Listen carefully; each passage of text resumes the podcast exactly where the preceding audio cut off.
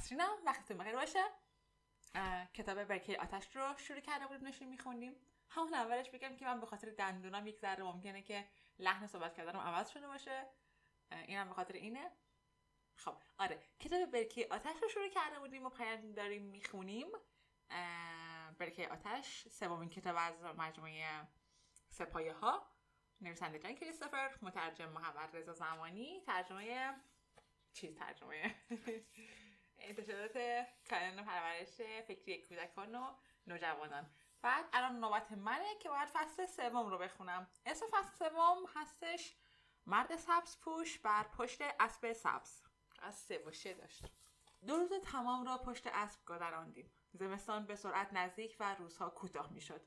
دنباله دلپذیر تابستان طولانی آن دیار با هوای سرد ناپایداری که از غرب میآمد در هم میآمیخت.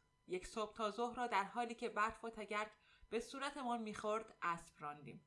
شب اول را در مسافرخانه کوچکی خوابیدیم. اما در پایان روز بعد به روستای متروکی رسیدیم که آنجا گوسفندان میان علفهای تازه و ترد میچریدند. ولی نشانی از چوپان یا کلبه چوپانی به چشم نمی‌خورد. می‌دانستیم به پایان سفر خود نزدیک شده ایم بالای یک سراشیبی اسبها را نگه داشتیم و به دریا چشم دوختیم. دریا در یک خط طولانی خود را بر کرانه سخت سنگی میکوفت. دریا نیز مانند زمین متروک بود. جز آنکه در دوردست به سوی شمال در آخرین نقطه دید ما چیزی مانند انگشتی ستبر به بالا اشاره می‌کرد.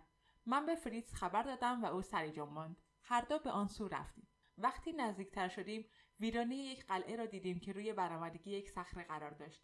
نزدیکتر رفتیم. در دوردستتر لنگرگاه کوچکی بود که ویرانه های زیادی از آن باقی مانده بود. به احتمال زیاد این ویرانه ها مربوط به کلبه های ماهیگیران بود. آنجا زمانی دهکده عدهای از ماهیگیران بود که اکنون متروک شده بود.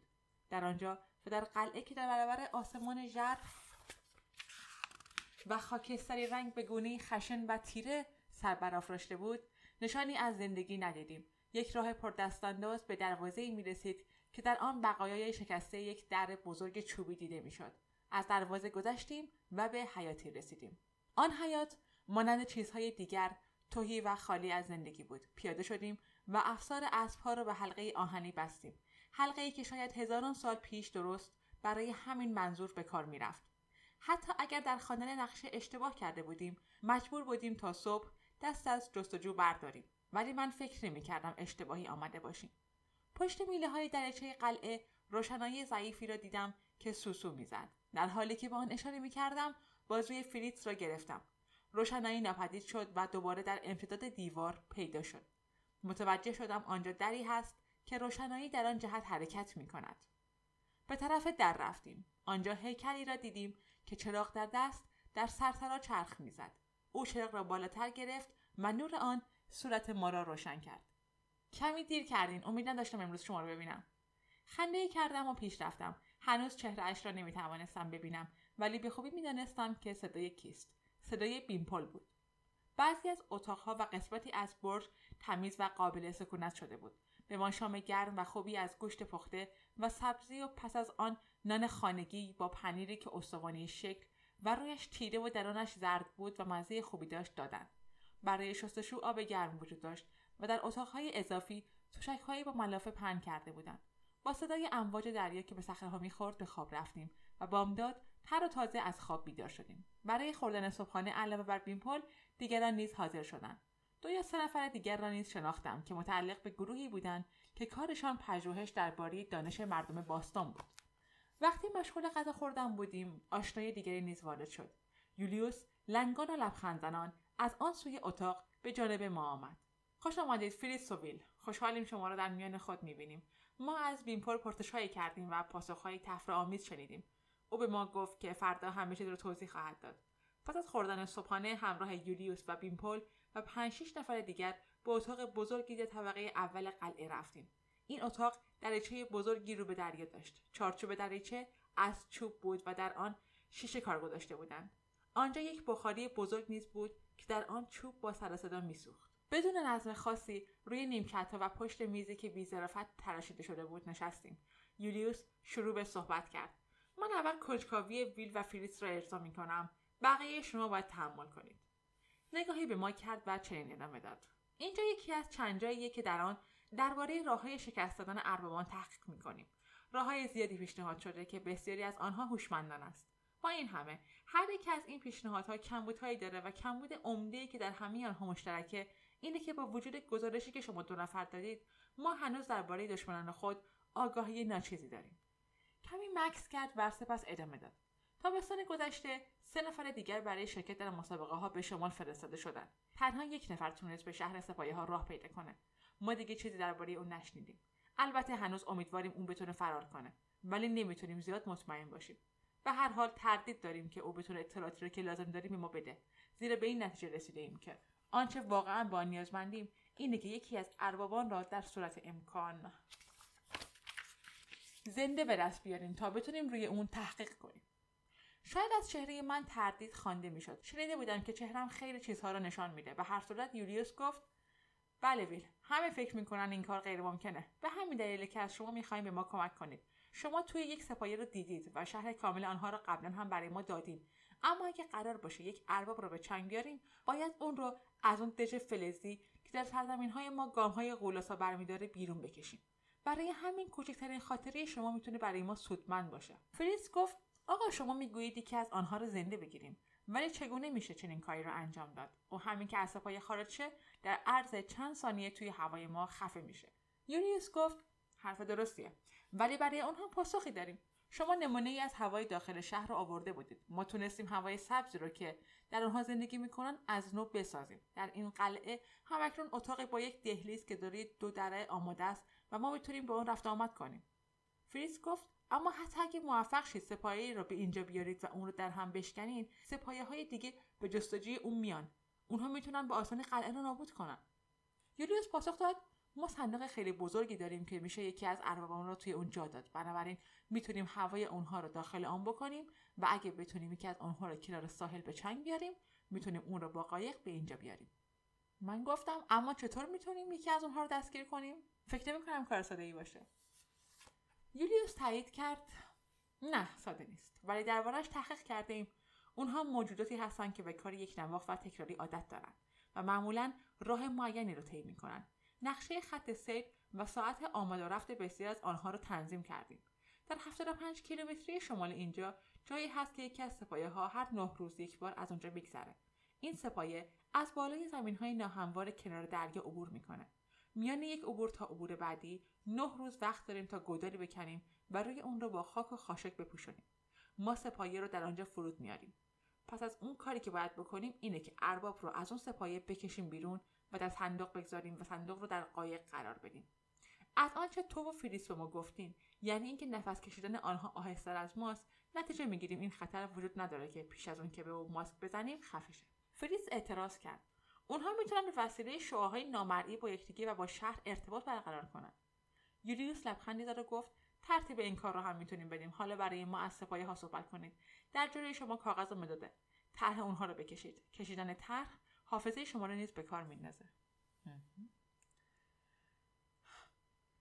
پیش از آنکه به سوی شمال حرکت کنیم یک هفته در قلعه ماندیم. در این مدت توسط بیمپل و دیگران باخبر شدم که در خلال سال گذشته های بزرگی در راه از نو آموختن های مردم قدیم برداشته شده. یک گروه اکتشافی به ویرانه های یکی از شهرهای بزرگ فرستاده شده بود و آنان در آن ویرانه ها کتابخانه ای را پیدا کرده بودند که هزاران جلد کتاب داشت. در آن کتاب ها از شگفتی های عصر پیش از آمدن سپایه ها نوشته شده بود. از این راه کتاب ها می‌شد به دنیای از دانش دست یافت. بیلپال به من گفت که اکنون می‌توان هایی ساخت که با نیرویی به نام برق نوری بیشتر و پایدارتر از نور چراغهای روغنی و شمها بدهند می‌توان سیمها را طوری تنظیم کرد که بشود از آنها حرارت به دست آورد.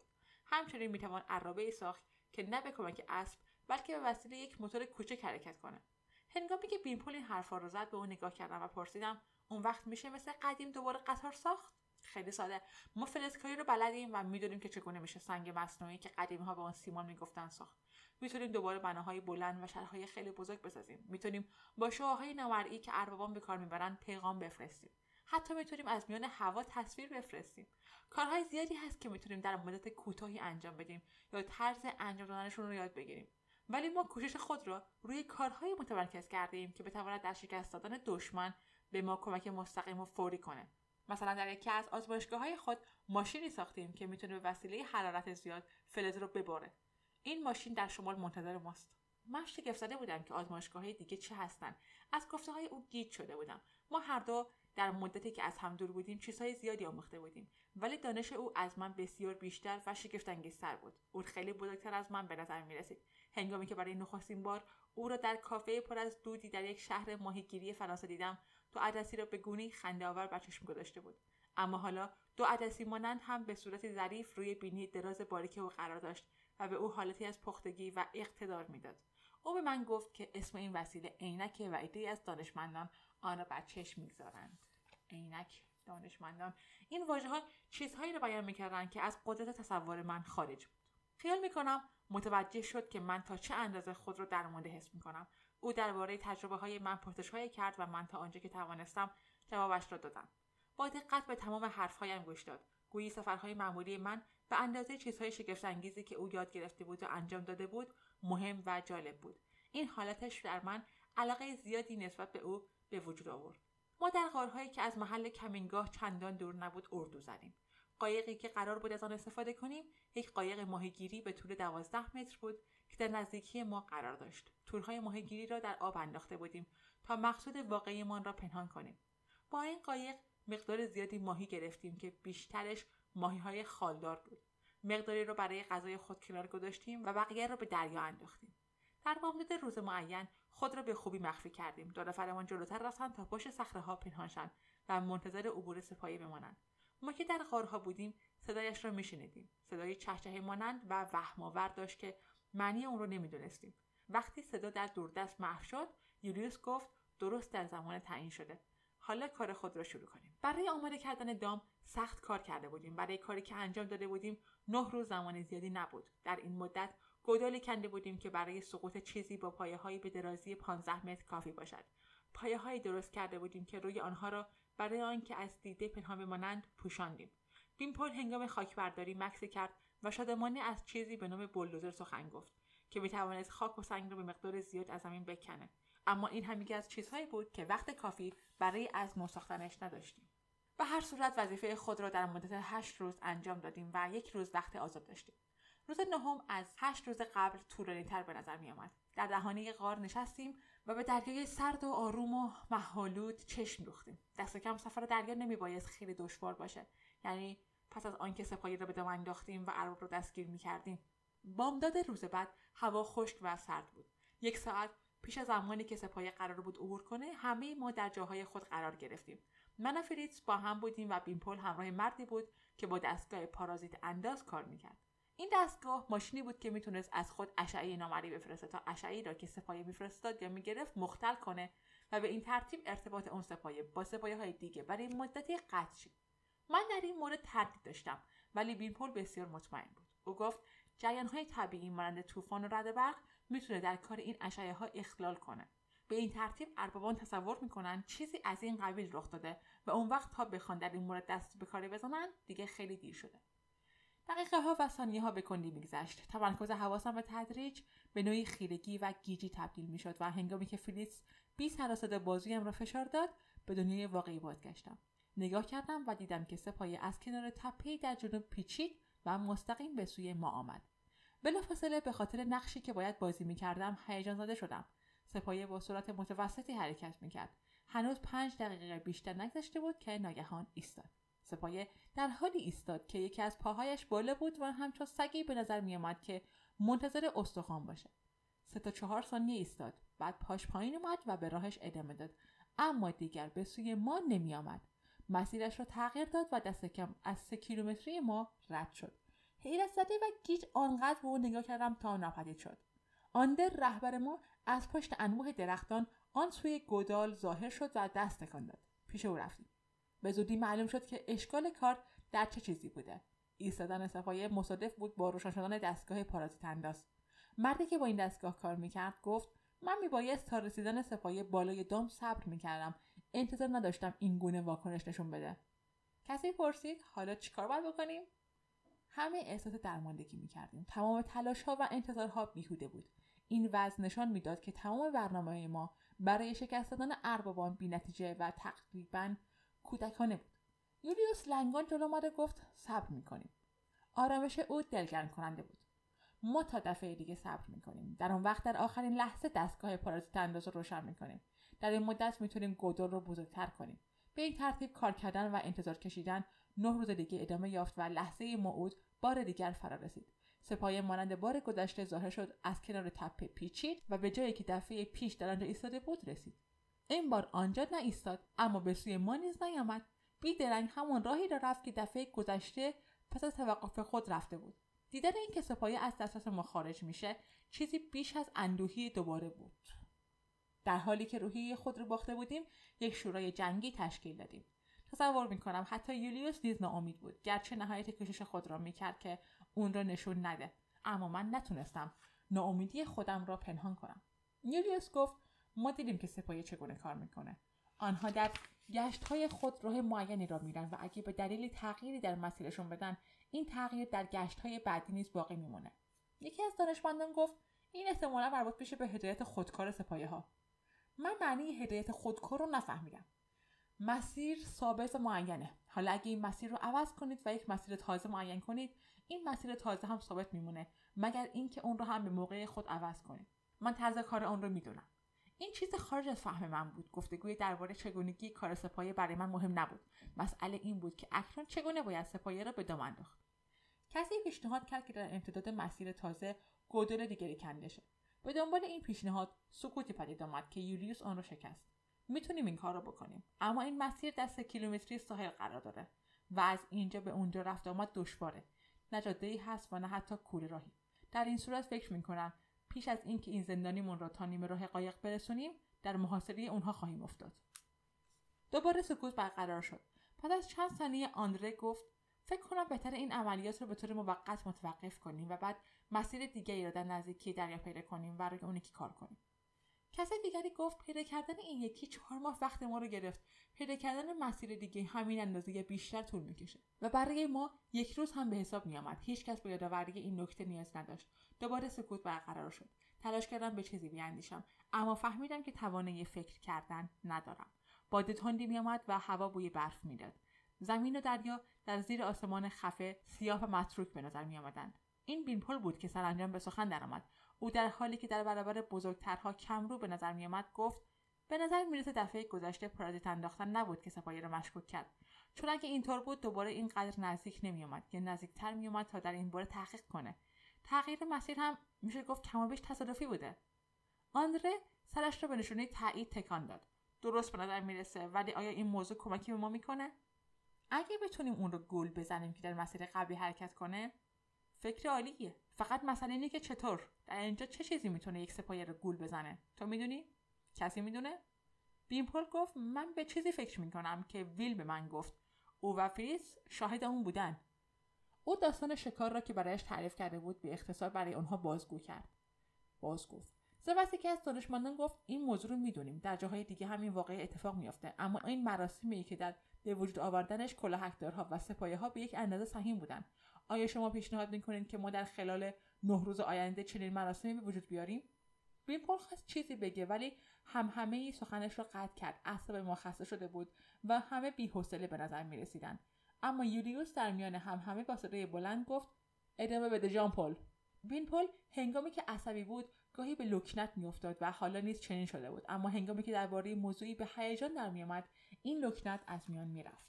من فکر کردم ما می‌دونیم که اینها درباره چیزهای عجیب و غریب کنجکاون وقتی که ویل و من سوار بر یک کلک روی رودخانه شناور بودیم یکی از اونها مسیر خود رو تغییر داد و با شاخک خود کلک ما رو در هم شکست. اگه کسی بتونه توجه این یکی رو جلب کنه و احتمالا اون رو به درون دام بکشه فکر می‌کنم ما ممکنه که موفق شیم.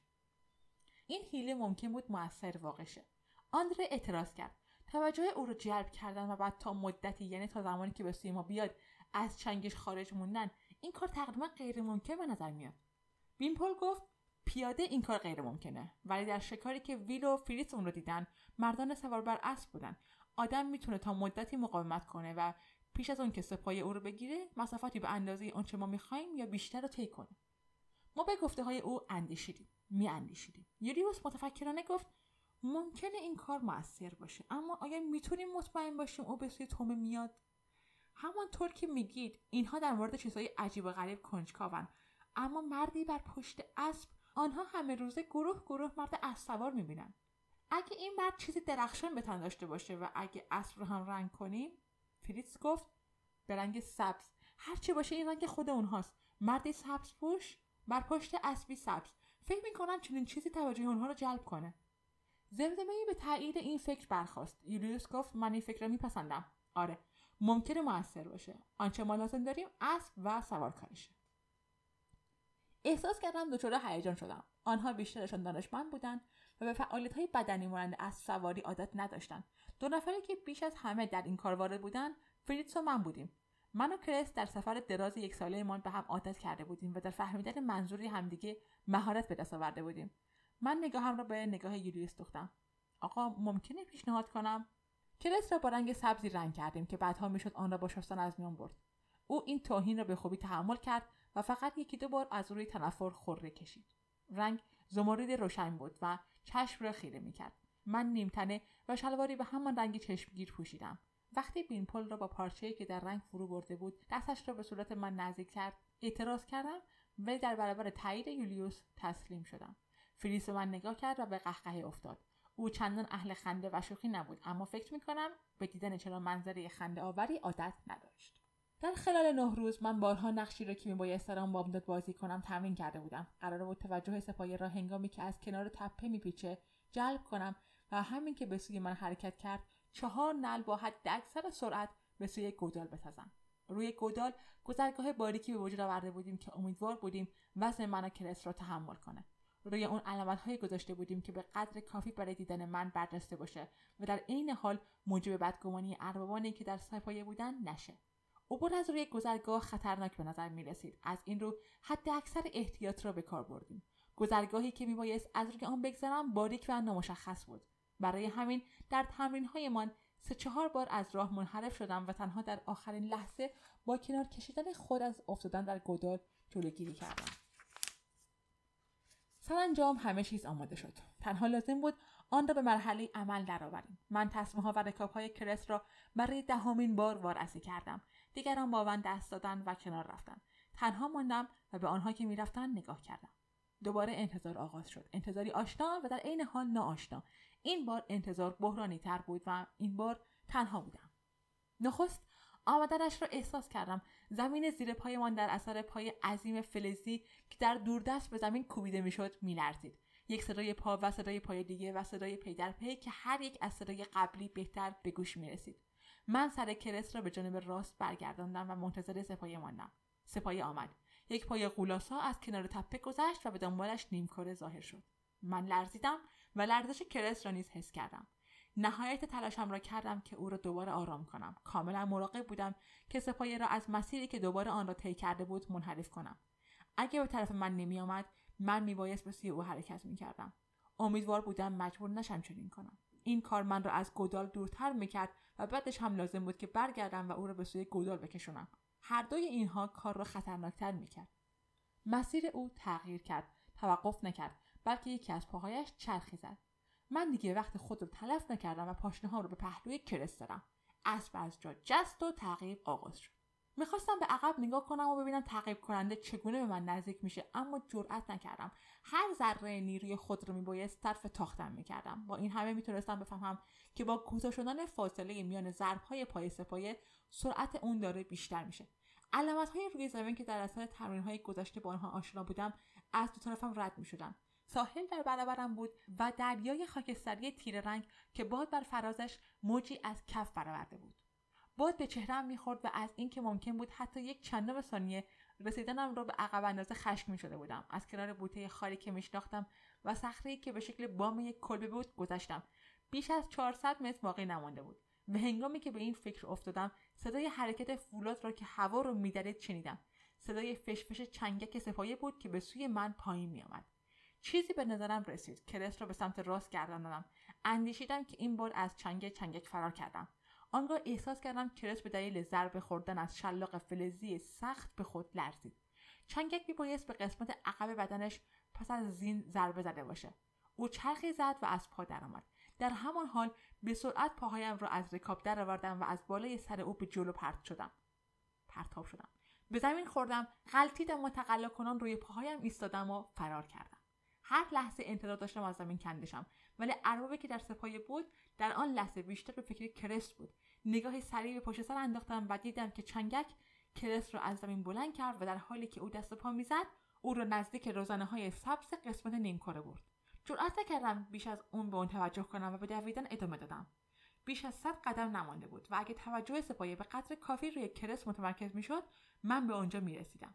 تن به این خطر دادم که دوباره نگاهی به پشت سر بیاندازم. نگاهی به موقع بود اسب بیچارم را دیدم که از ارتفاع 20 متری روی زمین افتاد. دیدم که سپایه دوباره به حرکت درآمد و به تعقیب پرداخت.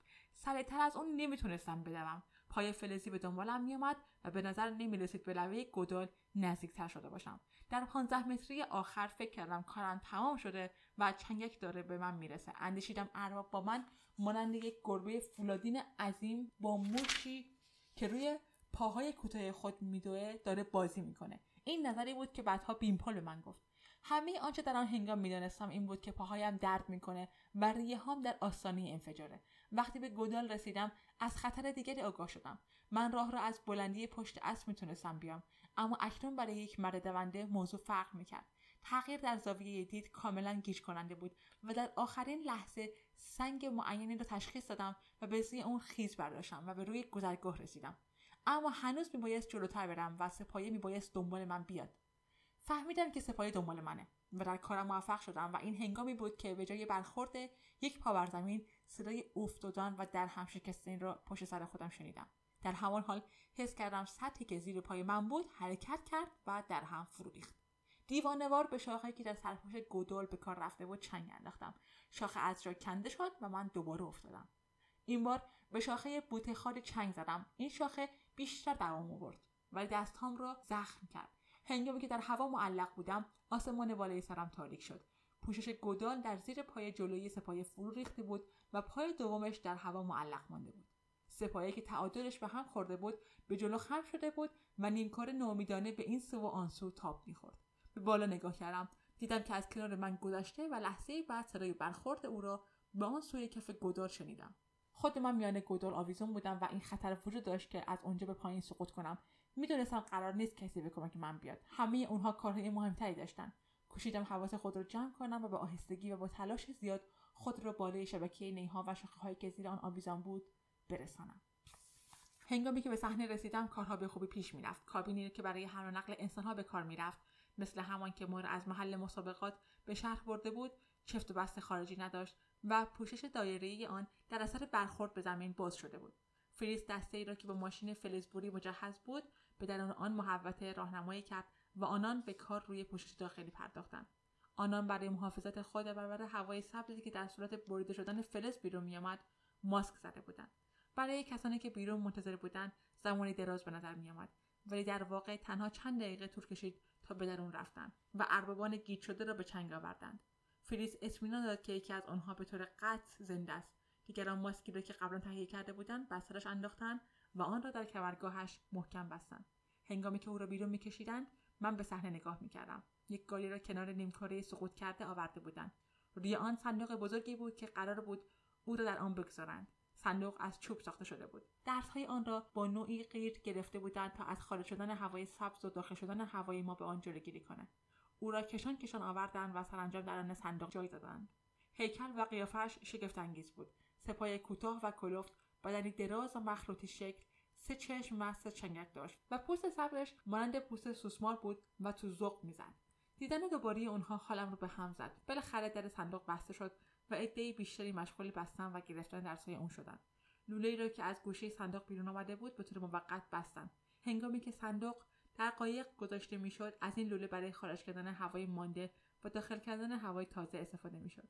آنگاه به افراد دستور داده شد تا اسبها و گالی و بار را به سوی ساحل بکشند. بقیه ما تا آنجا که ممکن بود ها را پاک کردیم. وقتی اربابان به سپاهی در هم شکسته می رسیدند دیگر شکی نمی‌کردند که با مخالفت سازمان یافته ای روبرو هستند. این یک حادثه اتفاقی مانند در هم شکستن سپاهی به وسیله مدت طول سفر به کوههای سفید نبود. ولی حتی اگه این کار ما اعلان جنگ هم تلقی می‌شد دلیلی نداشت پشت سر خود نشانه هایی برای راهنمایی اونها باقی بگذاریم. من دلم می‌خواست برای به خاک سپردن کرس کاری انجام بدم اما وقتی برای این کار نبود. برای اینکه از حیلی که به کار برده بودیم بتونیم بار دیگه استفاده کنیم رنگ سبز او را پاک کردیم و جسدش رو در آنجا رها کردیم. چون نمی‌خواستم اشکی را که در چشمانم جمع شده بود دیگران ببینن وقتی از آنجا دور می شدیم از دیگران فاصله گرفتم. گاری را روی کف شنی و سفت دریا از میان امواج جلو کشیدن تا آنکه آب به سینه پا رسید. کشتی ماهیگیری کوچکی که نزدیک ساحل آورده شده بود زیاد در آب فرو نمی‌رفت و از این رو آن را کنار گاری آوردند و در آنجا صندوق و زندانی در آن را با جرثقیل روی عرشه گذاشتند.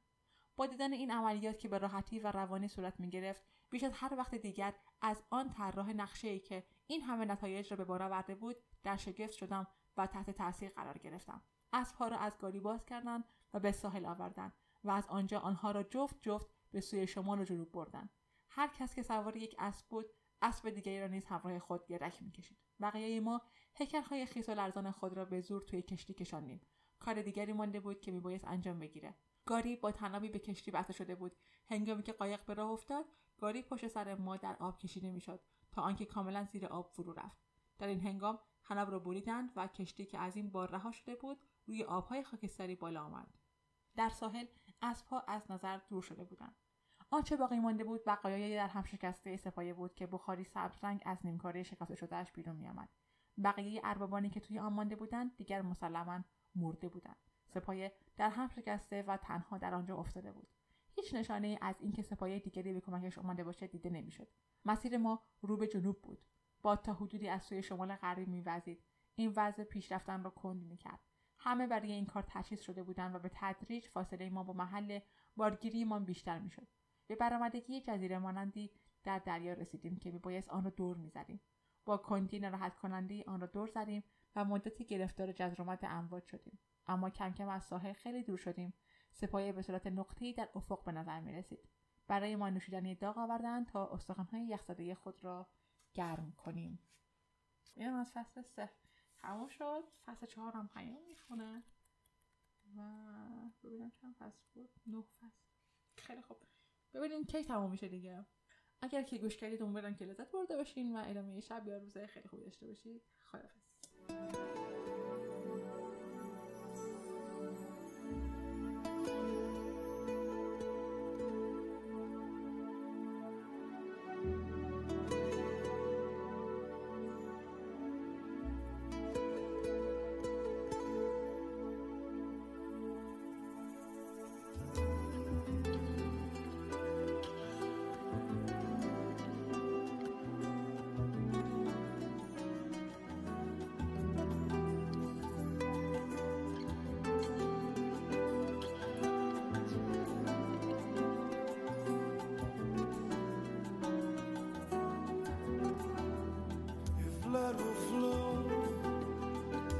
treasure steal I want Drying in the color of the evening sun.